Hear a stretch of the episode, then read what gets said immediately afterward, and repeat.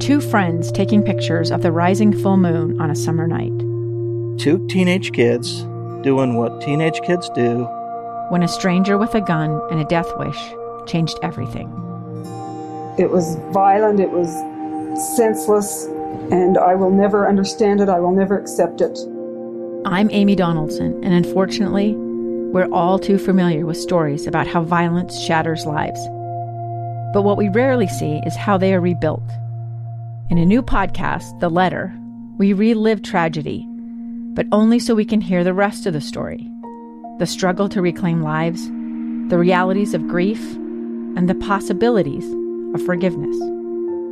I believe in miracles. Sometimes I thought, there are no miracles. Yeah, there are, and this is a big one.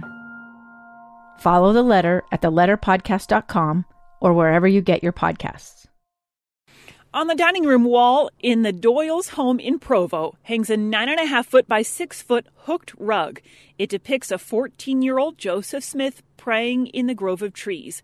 Jennifer Doyle made it by hand, and it took her several years. When I thought about working on it, I was feeling like I needed to do something with my craft that was meaningful. And I really wanted to find a way to share the story of Joseph Smith.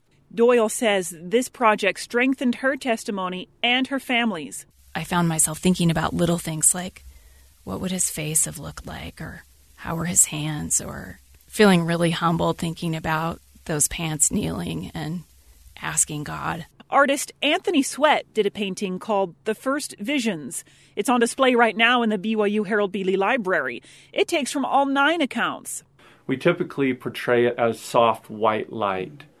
But in multiple accounts, as a matter of fact, the very first word Joseph used was, I saw a column of fire.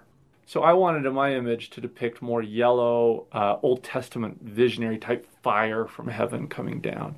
I also don't have the Father and the Son appearing at the exact same time. And then above the Son, I try to depict from the 1835 account the many angels.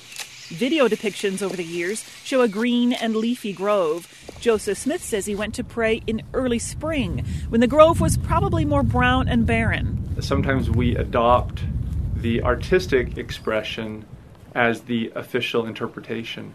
But art and books and lectures and podcasts and so many different things can help people connect with the place where the restoration began, especially when they cannot go to the sacred grove themselves. Sheena Perrin, who runs the site Seek Christ Daily from her home in Idaho, says listening to the Joseph Smith Papers podcast helped their family. At times we can kind of get down on ourselves, like, well, we aren't studying as a family.